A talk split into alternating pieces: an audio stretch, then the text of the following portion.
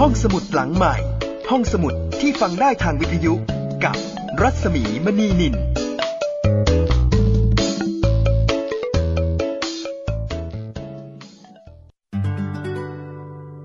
อายุธยานามเต็ม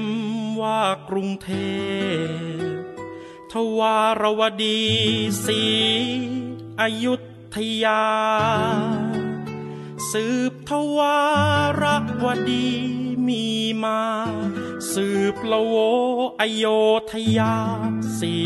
รามพระเทพนคร แห่งแรกอาณาจักรสยาม เริ่มน้ำคนไทย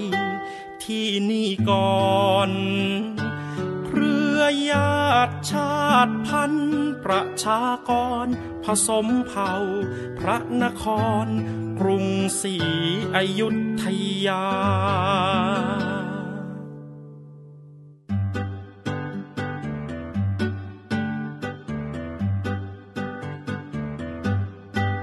อยุธยาเมื่อสามพันปี อยู่ใต้วารีทะเลอ่าวไทยำหลากจากดงพงไพรไหลจมถมเทเป็นทะเลโคลนตม โคลนตมถมดินเป็นดอน หมู่บ้านตั้งก่อนเป็นประถม บนเส้นทางคมนาคม มั่งคั่งสังสมเป็นอยุธยาอายุธยาล้ำลึกดึกดำบรรสั่งสม สุวรรณภูมิมา อยู่บนเส้นทางการค้าโลกตะวันตกมา พบตะวันออกไป อโศกอเล็กซานเดอร์ สามก๊กเปิดโลกกว้างใหญ่ โลกการค้ากว้างทางไกลเหนือใต้ออกตกยกถึงอยุธยา อยุธยาสืบทวารวดี จากลบบุรีป่าศักสืบมา สืบรามเกียรติสืบรามา เป็นอโยธยาสีรามพระเทพนคร อโยธยามีก่อนสุขโขทัย สุขโขทัยมีทรัพยากร เครือข่ายการค้าข้ามสิงคอนโขงสารวินร่อนลงอยุธยาอายุธยาหาลงระบาด ดังฟ้าฟาดนองหาวตายหา โลกเก่าพังเพเวทนาสร้างโลกใหม่มา การค้าภาษาไทย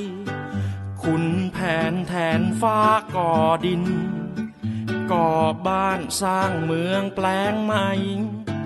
ราชอาณาจักรสยามใน สุวรรณภูมิกรุงศรีอยุธยาอยุธยาเมืองท่านานาชาติ อำนาจควบคุมการค้าอ่าวไทยทะเลจีนจามปาอันดามันสมุทรสุดอ่าวเบงกอล โชดึกคุมทะเลจีนจาม จุราราชมนตรีข้ามสิงคอนคุมทะเลอันดามันสัญจรสองมหาสาคร กรุงศรีอยุธยาอยุธยานามเต็มว่ากรุงเทพ ทวารวดีศรีอยุธยา สืบทวารวดีมีมาสืบละโวอโยธยาสีรามพระเทพนคร แห่งแรกอาณาจักรสยาม เริ่มนามคนไทยที่นี่ก่อนเรือญาติชาติพันธุ์ประชากรผสมเผ่าพระนคร กรุงศรีอยุธยา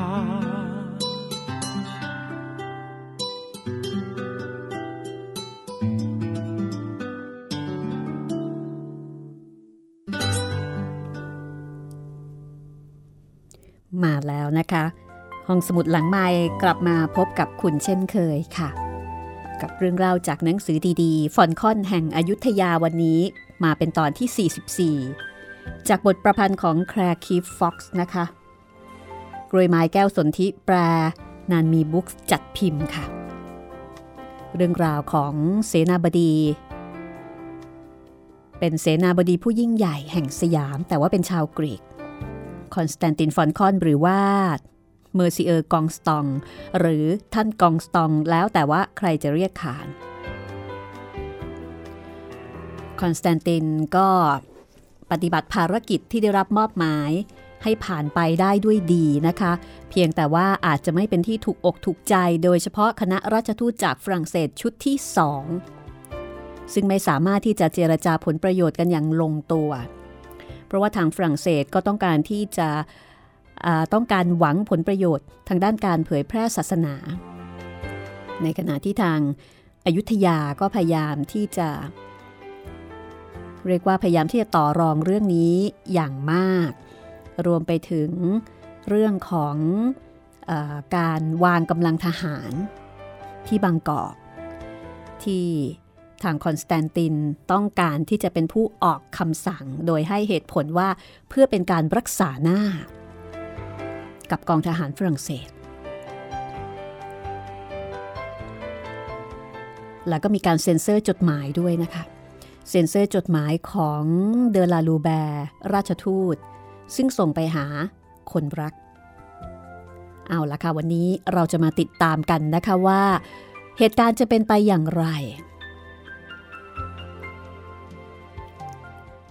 กองสตองหรือว่าคอนสแตนติน จะเพียงพร้ำเสียทีคณะทูตจากฝรั่งเศสคณะนี้หรือไม่ ฟอนคอนแห่งอยุธยาตอนที่ 44 ค่ะ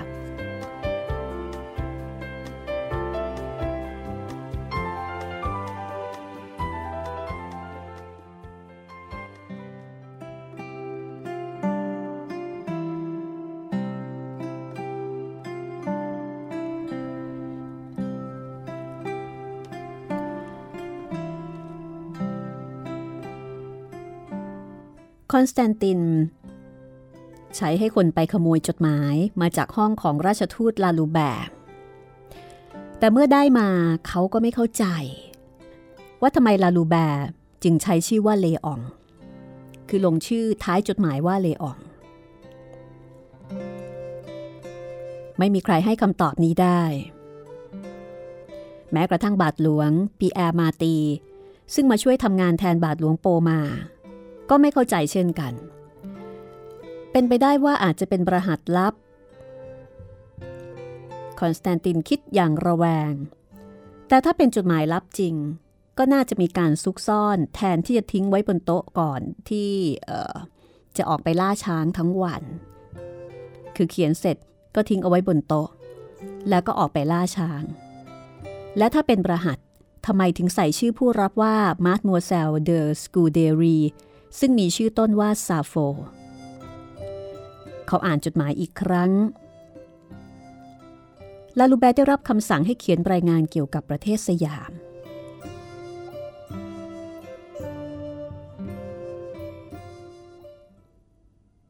ข้อความตรงนี้ทำให้คอนสแตนตินเข้าใจ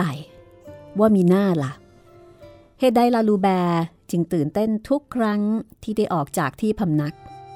แล้วก็มักจะมีคำถามถามเขามากมาย เช่น ใต้เท้า เหตุใดไม่มีใครทำขนมปังที่นี่ แล้วการสืบทอดมรดกปฏิบัติกันอย่างไร แล้วเกิดสิ่งใดเมื่อนางสนมถูกจับได้ว่าคบชู้สู่ชาย ต้นไม้ต้นนั้นมีชื่อว่าอย่างไร ท่านบอกแต่ชื่อเป็นภาษาสยาม แล้วชื่อภาษาละตินล่ะ เรียกยังไง ลาลูแบร์มีสีหน้าดูถูกดูแคลน เมื่อคอนสแตนตินตอบอย่างหงุดหงิดว่าเขาไม่รู้จักชื่อภาษาละติน แล้วก็ไม่มีเวลาว่างพอที่จะมาสนใจวิชาพฤกษศาสตร์ คือลาลูแบร์ก็ต้องการความรู้แบบวิชาการมาเลยทีเดียวเชียวนะคะ ซึ่งเรื่องนี้ก็ทำให้คอนสแตนตินรู้สึกหงุดหงิด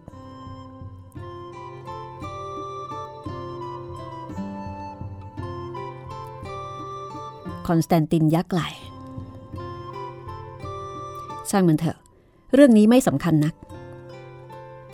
สัปดาห์หน้า เขาก็จะได้รับแต่งตั้งเป็นท่านกองแห่งฝรั่งเศสแล้ว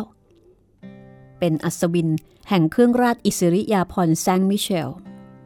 ถึงใครจะนินทาว่า เขามีท่าทางบ้านนอกก็ตามเถอะ คือในจดหมายเนี่ย นินทากองสตองนะคะว่าเป็นคนที่เหมือนกับว่าเป็นคนที่ บ้านนอกบ้านนอกออไม่มีไม่มีสกุลลุนชาติอะไรทำนองนั้น ซึ่งแน่นอนว่าสิ่งเหล่านี้ก็ต้องสร้างความไม่พอใจให้กับคอนสแตนติน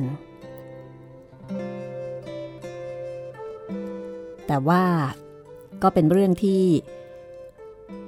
พอที่จะคาดเดาได้นะคะพอที่จะคาดเดาได้ไม่ยาก เพราะว่า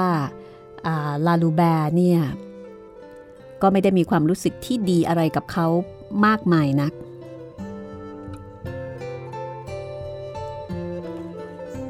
จริงๆ ใช้คำว่าบ้านนอกก็ไม่เชิงนะคะ เหมือนกับว่าเป็นคนแบบบ้านๆน่ะ เออ ไม่ใช่คนที่เป็นผู้ลากมากดี ซึ่งทางฝรั่งเศสก็ออกจะดูถูกดูแคลน แต่คอนสแตนตินก็พยายามที่จะไม่สนใจเรื่องเหล่านี้ แล้วสัปดาห์หน้า เขาก็จะได้รับเกียรติให้เป็นท่านกอง ซึ่งแม้กระทั่งลาลูแบร์เอง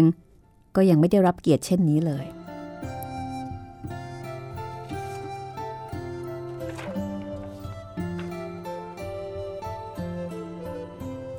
มีการทาสีใหม่ ในห้องสวดมนต์ เพื่อที่จะให้มีสภาพที่สวยงามแล้วก็เหมาะสม ต่อการทำพิธีที่จะมอบเครื่องราชอิสริยาภรณ์ให้กับเขา โดยที่เดลาลูแบร์จะต้องเป็นคนสวมสร้อยแซงมิเชล ให้กับคอนสแตนติน ซึ่งถือว่าเป็นเสนาบดีผู้ต่ำต้อยในประเทศเล็กๆ ผู้แทนพระองค์ฝรั่งเศส เหงื่อตกในเสื้อผ้าไหมสีแดงคล้ำไหลเสื้อติดริบบิ้นสีแดงอมม่วง แล้วก็ผ้าลูกไม้สีทอง เขายอมรับว่า ห้องสวดมนต์นี้สวยงามมาก และรู้สึกขุนเคืองใจที่การจัดเตรียมสถานที่เรียบร้อย ไม่มีสิ่งใดให้ตำหนิได้ นอกเสียจากไม่มียกพื้นสำหรับเก้าอี้ของเขา ซึ่งทำหน้าที่เป็นประธานในพิธี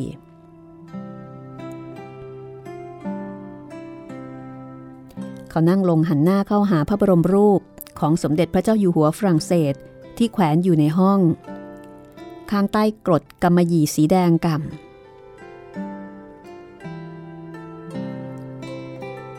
แล้วก็พึมพำกับตัวเองว่า โอ้ไต่ฝ่าละอองธุลีพระบาท จะทรงทราบบ้างไหมว่าข้าพระองค์ถวายรายงานด้วยความตั้งใจเพียงไร และจำต้องทนกับสิ่งใดบ้างเพื่อรักษาไว้ซึ่งพระเกียรติยศ ในขณะนั้นนายทหารฝรั่งเศสทั้งหลายก็เริ่มเดินเข้ามา เจ้าคณะแห่งเมเทโลโปลิส เริ่มบทสวดเวนีเกรียตอบรรดานักศึกษาศาสนาชาวสยามร้องเพลงสวดเสียงดังก้องไปทั่วห้อง เมอร์ซิเออร์กองสตองเดินเข้ามานำหน้าโดยเมสซิเออร์เดอเฟรดวิลและเดอจองกู แล้วก็ปิดท้ายด้วยอนุสงฆ์ซึ่งเดินถือพระคัมภีร์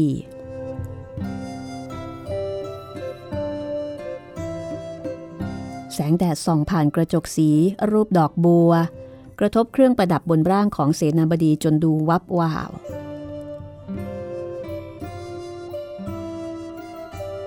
ทับทิมบนด้ามกระบี่ สายยงยศประดับเพชร เสื้อแพรสีน้ำเงินเข้ม มีลาย fleur-de-lis สีเงิน ซึ่งสมเด็จพระเจ้าอยู่หัวฝรั่งเศสทรงส่งมาพระราชทาน สังฆราชลาโนบอกกับตัวเองว่า ท่านยังไม่เคยประกอบพิธีทางศาสนาคริสต์ในบรรยากาศที่นอกรีตเช่นนี้ เมอร์ซิเออร์เดลาลูแบร์ก็คิดเช่นเดียวกัน เมื่อมองผู้ที่มาชุมนุมในวันนั้น ชาวสยามขับร้องเพลงเสียงสูง ครอบครัวของมาดามกองสตอง สวมเสื้อคลุมนอนปักลาย คอนสแตนตินเดินก้มหน้าด้วยท่าทีนอบน้อม เขาไม่รู้สึกถึงความดูถูกของชาวฝรั่งเศส หรือความแปลกประหลาดของงานพิธี เหล่านี้เป็นความรู้สึกของทางฝรั่งเศสทั้งสิ้น แต่เขารู้สึกตื่นเต้น เช่นเดียวกับบุตรชายของเซเบเรอุปทูตที่ตัวสั่นเมื่อบุตรชายคนโตของในบนเดฟาชลุกขึ้นมาติดเครื่องหมายแซงมิเชลให้ ลาลูแบร์ลุกขึ้นมาสวมกอดแล้วก็แสดงความยินดีที่เขาได้เป็นท่านกองแห่งฝรั่งเศส และราชทูตลาลูแบร์ก็ประหลาดใจ ที่เห็นดวงตาของคอนสแตนตินหรือว่าเมอร์ซิเออร์กองสตอง มีแววปลาบปลื้มอย่างจริงใจ คอยดูไปเถอะ เวลานี้เราแต่งตั้งเขาให้เป็นท่านกอง เขาจะต้องคิดว่าตนเองเป็นกองจริง ๆ ต่อไป หวังว่าเขาคงปฏิบัติต่อเราดีขึ้น อย่างน้อยๆ ก็ควรนึกขอบคุณเราบ้าง ลาลูแบกระซิบกับเจ้าคณะแห่งเมโทรโพลิสหลังงานพิธีเสร็จสิ้นแล้ว แล้วก็ทุกคนพากันไปรับประทานอาหารเย็นแบบฝรั่งเศสที่บ้านของท่านเสนาบดี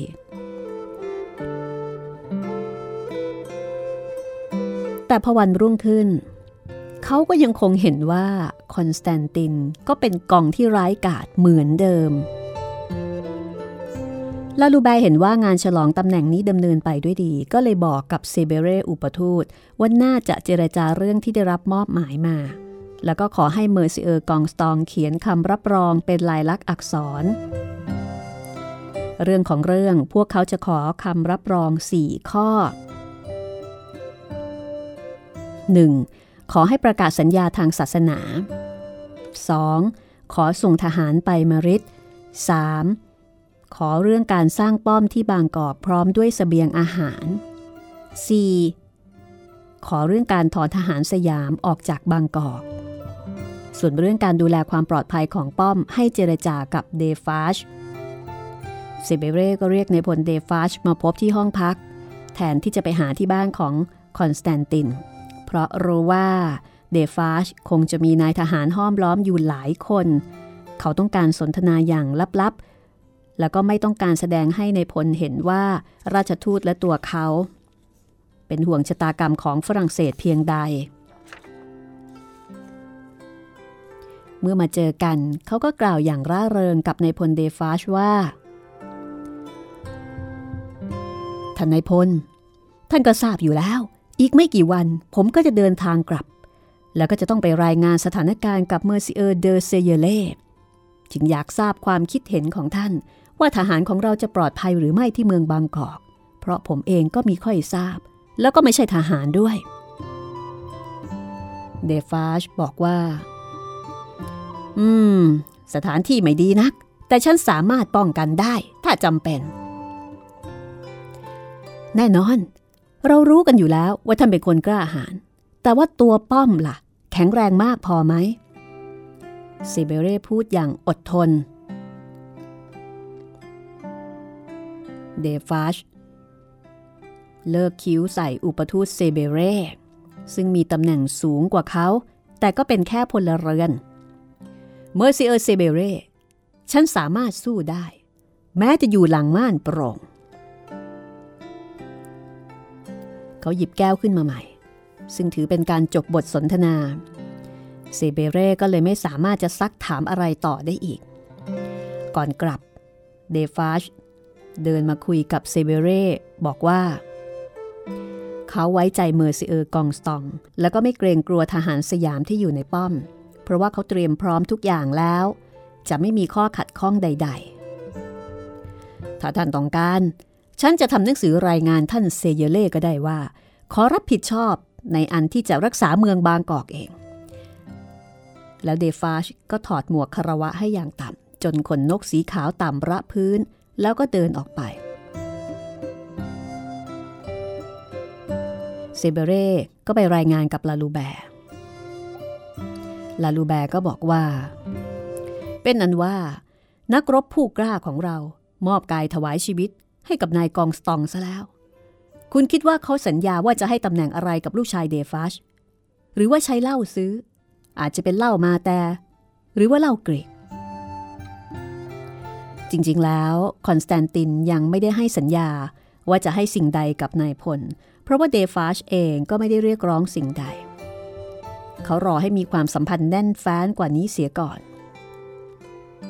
คอนสแตนตินเอง ก็คงลำบากใจ ที่จะหาตำแหน่งให้บุตรชายของเดฟาช เพราะว่าพวกขุนนางซึ่งได้รับคำยุยงจากทูตสยามที่กลับมาจากฝรั่งเศส แสดงความไม่เห็นด้วยกับการมีกองทหารฝรั่งเศส ไม่ว่าจะเป็นที่บางกอกมาริดหรือว่าในเมืองหลวง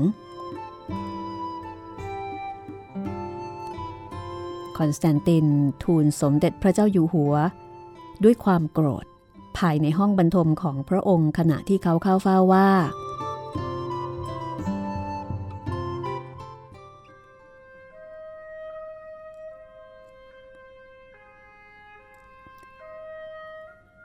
ขอเดชะ ดูเหมือนพวกเขาคิดว่า ข้าพระพุทธเจ้าต้องการบ่อนทำลายความมั่นคงของราชอาณาจักร ข้าพระพุทธเจ้าพยายามปกป้องสยามอยู่ตลอดเวลา เพื่อให้เราพ้นภัยจากฮอลันดา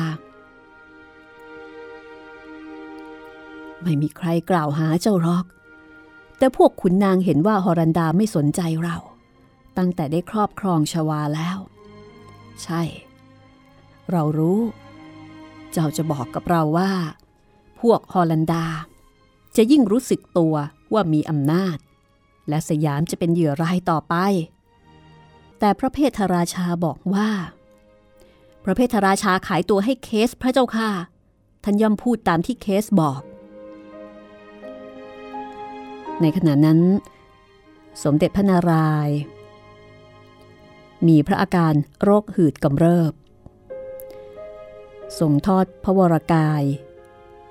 อยู่บนแท่นที่บรรทม วันนั้นคอนสแตนตินโกรธมากโกรธจนลืมประเพณี เดินกลับไปกลับมาในห้อง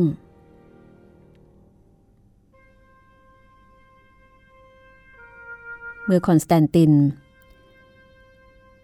กล่าวพาดพิงถึงพระเพทราชา สมเด็จพระนารายณ์ทรงมองเขาอย่างเยือกเย็น ชันพระองค์ขึ้น แล้วก็ถามว่ามีหลักฐานหรือไม่ คอนสแตนตินเมื่อพูดไปแล้วก็ต้องกัดริมฝีปากตัวเอง ก้มหน้า หลักฐานหรือ เขามีหลักฐาน แต่สมเด็จพระเจ้าอยู่หัวคงไม่อยากจะรับฟังเพราะว่าทรงผูกพันกับพระเพทราชา ในฐานะพระสหายมาตั้งแต่ครั้งยังเยาว์ไม่มีพระเจ้าค่ะ แต่อีเวสบอกว่า สมเด็จพระนารายณ์ทรงตัดบทอย่างนุ่มนวล โทมัสอีวสคงได้ข่าวมาผิด และเขาเป็นคู่แข่งขันทางการค้ากับฮอลันดา จริงอยู่ว่าพระเพทราชา มีความสัมพันธ์อันดีกับผู้บริหารของบริษัทฮอลันดา แต่ที่ทำไปก็เพื่อเป็นการหยั่งเชิง ปฏิกิริยาของทางปัตตเวีย เรารู้ว่าจะหวังดีต่อราชอาณาจักร แต่ทำไมเจ้าจึงไม่คิดว่าคนออื่นๆ ก็อาจมีความรู้สึกเช่นเดียวกันด้วย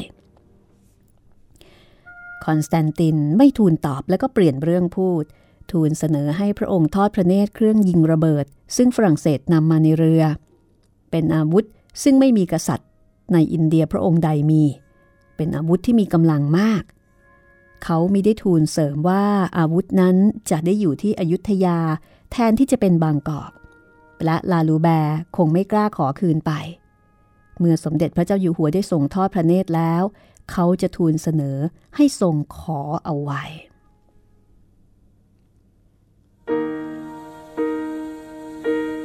เหตุการณ์ ความขัดแย้งก็กำลังมีความเข้มข้นขึ้น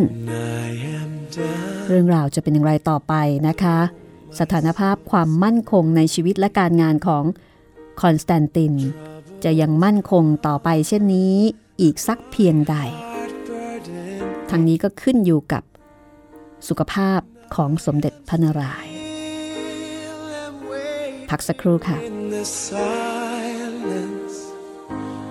Until you come and sit a while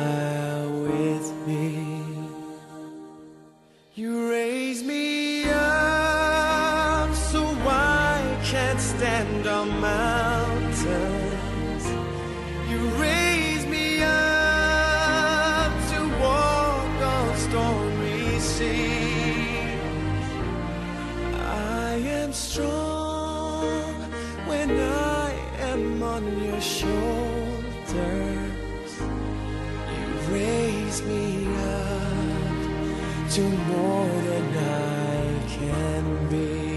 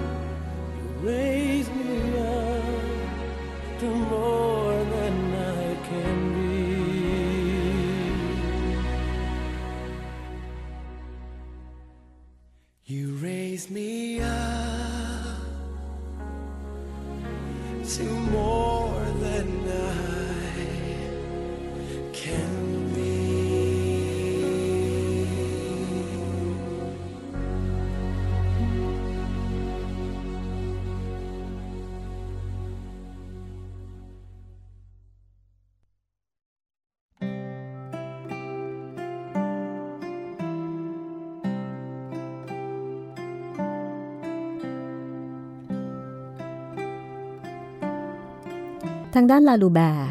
เขาลืมคิดถึงเรื่องเครื่องยิงระเบิด ซึ่งเขาจารนัยไว้ในจดหมายสั่งสำหรับบาทหลวงตาชาร์ตเขากำลังวิตกว่า ใกล้จะถึงเวลาเดินทางกลับแล้ว แต่ยังไม่ได้เจรจาเรื่องทางศาสนาสัที แล้วก็ยังไม่ได้พูดเรื่องการประกาศอภิสิทธิ์ทางศาสนาสำหรับชาวคริสต์ ซึ่งเรื่องนี้เป็นหน้าที่ที่เขาได้รับมอบหมายให้มาเจรจาโดยตรง แล้วก็จะเป็นสิ่งที่กำหนดความก้าวหน้าในตำแหน่งหน้าที่ของเขาเมื่อกลับปารีสอีกด้วยสองสามวันหลังจากที่ได้มอบเครื่องราชอิสริยาภรณ์แก่คอนสแตนติน เขาไปขอเข้าพบท่านกองแห่งฝรั่งเศสคนใหม่ ซึ่งกำลังนั่งรับประทานอาหารว่าง หลังการฟังสวด เขาได้เห็นคอนสแตนตินนั่งอยู่บนพื้นล่าง มีผ้าผืนเดียวพันกาย เช่นชาวพื้นเมืองทั่วไป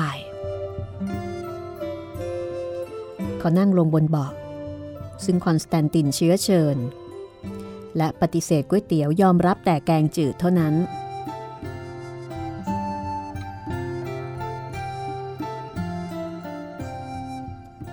ฉันตั้งใจจะมาพูดกับท่าน ด้วยเรื่องข้อตกลงทางศาสนา คอนสแตนตินเลิกคิ้ว โรยพริกในถ้วย บีบมะนาวใส่ ใช้ตะเกียบงาคีบเส้นก๋วยเตี๋ยวใส่ในช้อนกระเบื้อง เรื่องศาสนา ใช่ เรื่องศาสนา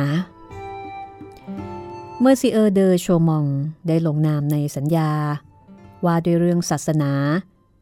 สัญญานั้นจะต้องได้รับการประกาศใช้ ในวันรุ่งขึ้น หลังจากวันที่เขาเดินทางจากไปต่ลาลูแบร์ได้รับทราบ จากเจ้าคณะแห่งเมเทโลโพลิสว่าไม่เคยมีการประกาศใช้สัญญานั้น มิทราบว่าเกิดสิ่งใดขึ้น สมเด็จพระเจ้าอยู่หัวแห่งสยาม ทรงรับรองว่าจะทรงศึกษาศาสนาคริสต์แต่ก็มิได้ทรงศึกษา เวลานี้ เมอร์ซิเออร์กองสตองได้รับเครื่องราชอิสริยาภรณ์แห่งศาสนาคาทอลิกที่สูงเกียรติ เขาควรจะเข้าใจ ว่ามีหน้าที่พึงกระทำเพื่อให้คู่ควรกับเกียรติยศระดับนี้ และก็ควรปฏิบัติตามที่ได้รับปากไว้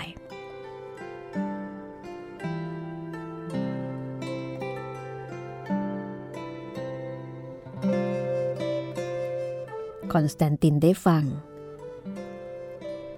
ก็ซดน้ำก๋วยเตี๋ยวในชามจนหมด ก่อนจะบอกว่า เป็นความจริงที่ไม่เคยมีการประกาศสัญญานั้น สังฆราชไม่ได้โกหกท่าน แต่ท่านมิได้บอกด้วยหรือว่า ท่านเองเป็นคนขอไม่ให้ประกาศ โดยเกรงว่าชาวสยามจะไม่พอใจ ส่วนเรื่องการศึกษาศาสนาของสมเด็จพระเจ้าอยู่หัว ก็ยังมิได้ทรงทำเพราะเจ้าคณะยังใช้ราชาศัพท์ได้ไม่ถูกต้อง จึงมิบังควรสอนพระศาสนาแก่สมเด็จพระเจ้าอยู่หัว โดยใช้คำสยามพื้นๆ แต่เขาก็ได้รู้ ได้เห็น ว่าท่านก็ไม่ได้พูดให้ราชทูตฟังเหมือนกัน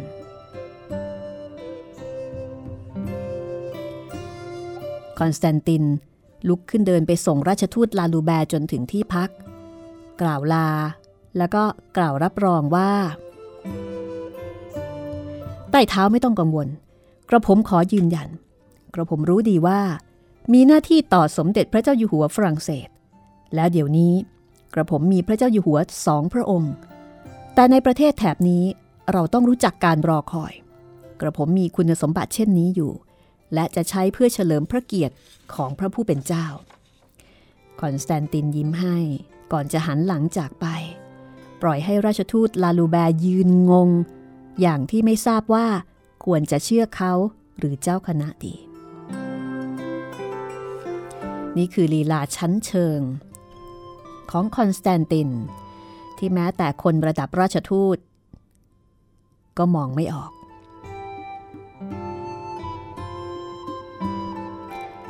จากนั้น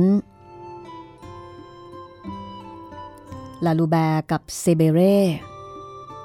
ก็ไปหาสังฆราชลาโน แล้วก็ไปถามว่าจริงไหม ที่ท่านเป็นคนขอไม่ให้มีการประกาศสัญญาทางศาสนา เหมือนอย่างที่คอนสแตนตินพูด สังฆราชลาโนก็อึดอัดใจ บอกว่าไม่จริง ท่านเองเนี่ยมุ่งหวังมานาน แล้วก็รอคอยมาสองปี นับตั้งแต่มีการลงนาม ท่านยอมรับว่าเคยขอให้แก้แก้ไขเงื่อนไขบางประการ ที่กล่าวว่าบาทหลวงมิชชันนารี จะเสียอภิสิทธิ์ ถ้าสั่งสอนให้คนต่อต้านรัฐ ท่านเห็นว่าจะทำให้คนสงสัยในความจงรักภักดีของพวกท่าน การแก้ไขจึงทำให้การประกาศล่าช้า แล้วก็ เมื่อเกิดขบฏมักกะสัน ท่านจำได้ว่าเคยพูดกับคอนสแตนตินว่าโชคดีที่ยังไม่ได้ประกาศสัญญา ลาลูแบร์ก็เลยสรุปสั้นๆว่า ถ้าเช่นนั้น เขาก็ไม่ได้โกหก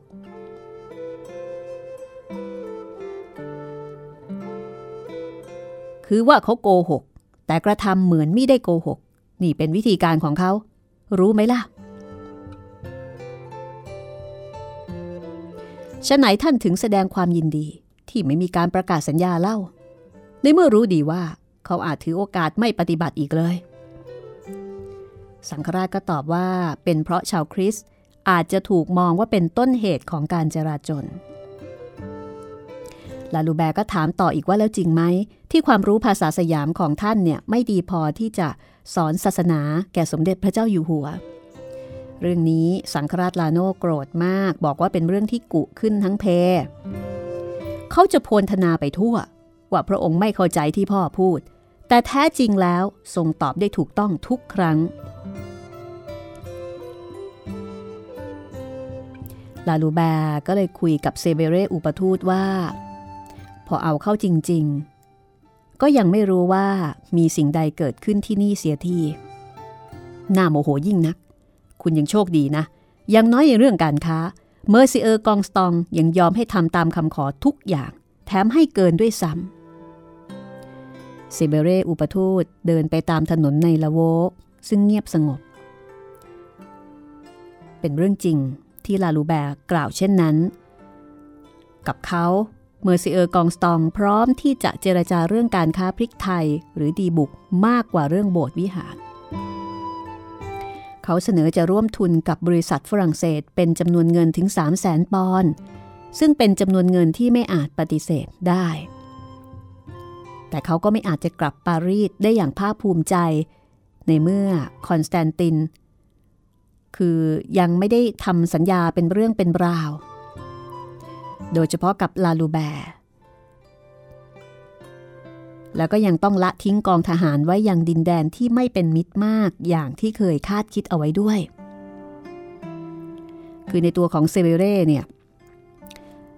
ถือว่าประสบความสำเร็จ แต่ในเมื่อราชทูตลาลูแบร์ซึ่งมาด้วยกัน ยังไม่ได้รับคำมั่นสัญญาที่เชื่อถือได้ ก็ลำบาก เซเบเร่นั้นปกติเป็นคนขี้กังวล ขี้ระแวง ในขณะที่ลาลูแบร์เป็นคนวูบวาบ แต่ก็ลืมเลือนง่าย แล้วก็เป็นคนมักกังวลเหมือนกัน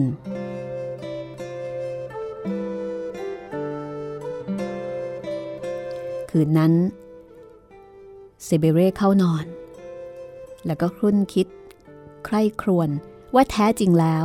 การเดินทางมาสยามครั้งนี้ไม่มีวี่แววดีเลย และแล้วในวันรุ่งขึ้น เขาก็ได้รับรู้ว่าลางร้ายที่สังหรณ์เอาไว้นั้นเป็นความจริง มีจดหมายของเมอร์ซิเออร์เวเร่ส่งมาจากอยุธยา เวเร่เล่าว่า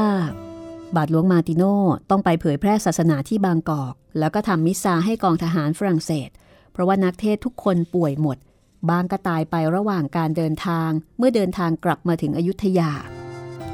ท่านแสดงความวิตกกังวล เรื่องโรคระบาดและความประพฤติของทหาร ซึ่งดื่มเหล้ากันเมามายแล้วก็ออกไปเที่ยวผู้หญิงกันทุกคืน มีผู้หญิงหลายคนถูกขืนใจ ถึงแม้ว่าผู้กระทำผิดจะถูกจับมาลงโทษ แต่ประชาชนก็เริ่มไม่พอใจมากขึ้นทุกขณะ เพราะได้ยินคำยุยงว่า ศาสนาของพวกเขากำลังถูกรุกราน และก็ทนไม่ได้ ที่เห็นชาวต่างชาติข่มเหงหญิงชาวสยาม และก็ไม่ชอบการฝึกรบที่ไม่ใช้อาวุธจริง เซเบเร่คิดว่าเรื่องนี้คงจะต้องบอกในพลเดฟาชเพื่อให้รีบกลับไปบางกอกเพื่อรักษาความสงบสุข แทนที่จะกล่าวรับประกันว่าเมืองนั้นปลอดภัยทั้งที่ตัวเองเนี่ยยังอยู่สบายที่ละโวแต่ลาลูแบร์ก็บอกว่านายพลเดฟาชคงไม่ยอมรับฟังคำสั่งของของเขาแล้วก็เซเบเร่อีกแล้ว ดูเหมือนว่าตอนนี้เดฟาชรับคำสั่งจากเมอร์ซิเออร์กองสตองเท่านั้น ลาลูแบร์บอกเซเบเร่ว่า ส่งจดหมายฉบับนี้ให้บาทหลวงตาชาร์แทนอาจจะเป็นการดีกว่า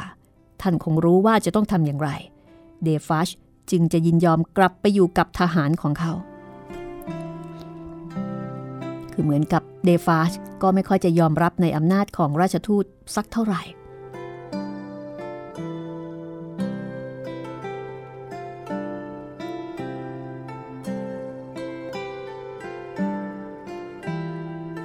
ทางด้านของบาทหลวงเยซูอิต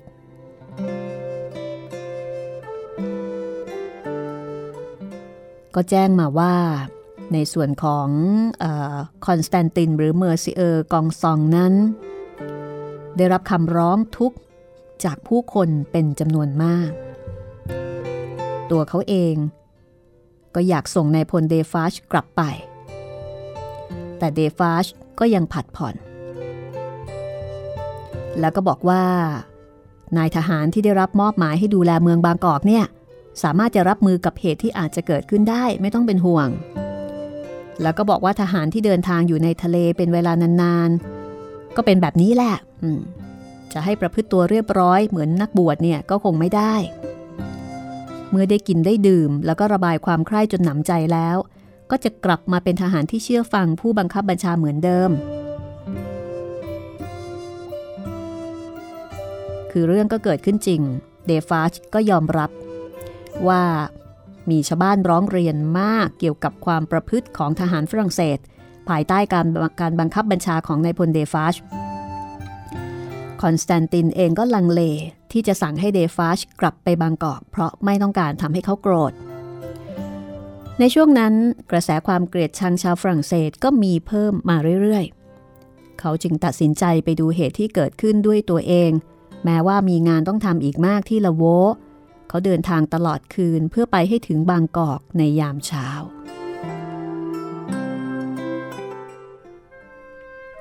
เมื่อเดินทางไปถึงบางกอก ได้ยินเสียงหัวเราะเสียงดัง เห็นนายทหารฝรั่งเศสเดินเที่ยวเล่นอยู่ในตลาด เสื้อผ้า หลุดลุ่ย แล้วก็เล่นกันถองกัน แล้วก็รังควานหญิงสาว ที่เดินก้มหน้าก้มตาหาบของผ่านไป ทหารคนหนึ่งขโมยส้มจากกระจาดขายของแล้วก็หัวเราะเยาะใส่พ่อค้าที่วิ่งไล่ตาม คอนสแตนตินบอกกับตัวเองว่าคงเป็นเรื่องเล็กน้อย เพราะว่าทหารส่วนใหญ่ยังเป็นวัยรุ่น ก็เลยอาจจะทำตัวเหมือนกับทหารอื่นๆ ทั่วโลกที่ชอบทำตัวข่มคนที่อ่อนแอกว่า คอนสแตนตินเดินเข้าไปยังตลาดโดยไม่มีองครักษ์ เพราะไม่ต้องการให้ผู้คนผิดสังเกต ก็ไปสังเกตการณ์ละค่ะ เงี่ยหูฟังคนคุยกัน อยากจะรู้ ว่าผู้คนโกรธแค้นชาวต่างชาติมากขนาดไหน แต่ก็ยังไม่ได้ยินอะไรที่น่าวิตก แต่ทันใดนั้น ก็มีเสียงเอะอะดังขึ้นข้างท่าน้ำไม่ไกลจากประตูวัดมากนัก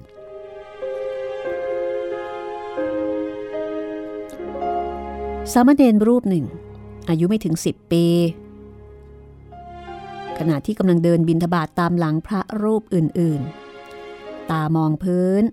เพื่อระวังมิให้เหยียบมแมลงโดยไม่ตั้งใจ ก็ต้องสำรวมตามแบบนักบวชนะคะ ก็ไปเดินชนนายสิบชาวฝรั่งเศสคนหนึ่งโดยบังเอิญ เพราะไม่ทันมองทำให้บาดหกรถใส่ชุดทหาร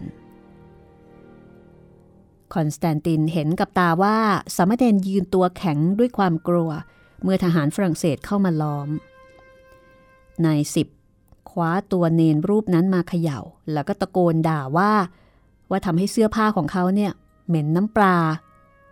ฝูงชนเริ่มห้อมล้อมเข้ามา มีเสียงดังอื้ออึง เมื่อนายสิบเงื้อมือทำท่าจะตบสามเณรหยุดนะ ทหารคนหนึ่ง คว้าแขนเขาไว้ได้ทันการ เพราะเห็นว่าใบหน้าซึ่งเคยเรียบเฉยของพ่อค้าในตลาด เปลี่ยนเป็นดุดัน มือกลุ่มด้ามมีดที่ใช้ตัดสับปะรดและต้นอ้อย พอเถอะ แกไม่ได้ตั้งใจ ยังเด็กอยู่เลย ปล่อยแกไปเถอะ ทหารด้วยกัน เตือนเพื่อน ยิ้มอย่างสำนึกผิดให้ผู้คนรอบตัวหวังจะให้บรรยากาศดีขึ้น แต่นายสิบผู้นั้น ก็ยังคงโกรธจัด เรื่องราวจะเป็นอย่างไรต่อไปกับเหตุการณ์ที่ต้องบอกว่าอยู่ในยามหน้าสิวหน้าขวานแบบนี้นะคะ และคอนสแตนตินก็ได้เห็นกับตาของตัวเองว่าทหารของเดฟาชนั้นมีปัญหาจริง ๆ แต่ปัญหาเรื่องนี้จะรุนแรงไปถึงขนาดไหนติดตามได้ตอนหน้าฟอนคอนแห่งอยุธยาค่ะ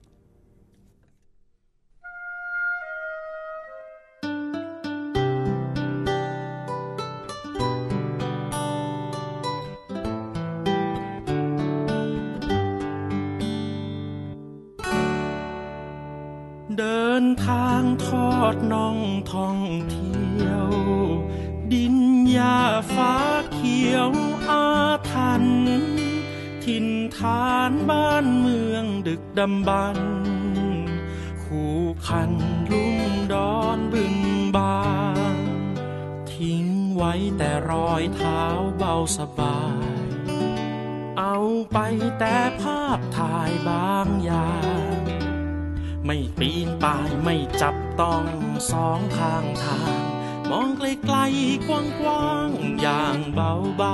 ๆ เห็นความล้ำลึกดึกดำบรรพ์ร้อยพันปีแล้วปีเล่า แปลงเป็นเพนพลังเพียงลำเผา มุ่งเข้าอนาคตงดงาม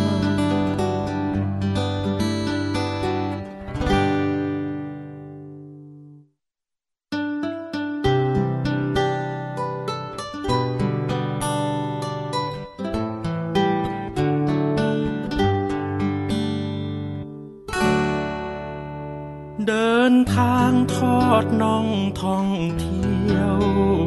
ดินหญ้าฟ้าเขียวอาทัน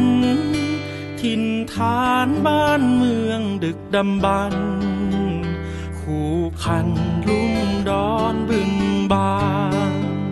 ทิ้งไว้แต่รอยเท้าเบาสบาย เอาไปแต่ภาพถ่ายบางอย่าง ไม่ปีนป่ายไม่จับต้องสองข้างทาง มองไกลๆกลกว้างๆอย่างเบาๆเห็นความล้ำลึกดึกดำบรรพ์ร้อยพันปีแล้วปีเล่า แปลงเป็นเพนพลังเพียงลำเผามุ่งเข้าอนาคตงดงาม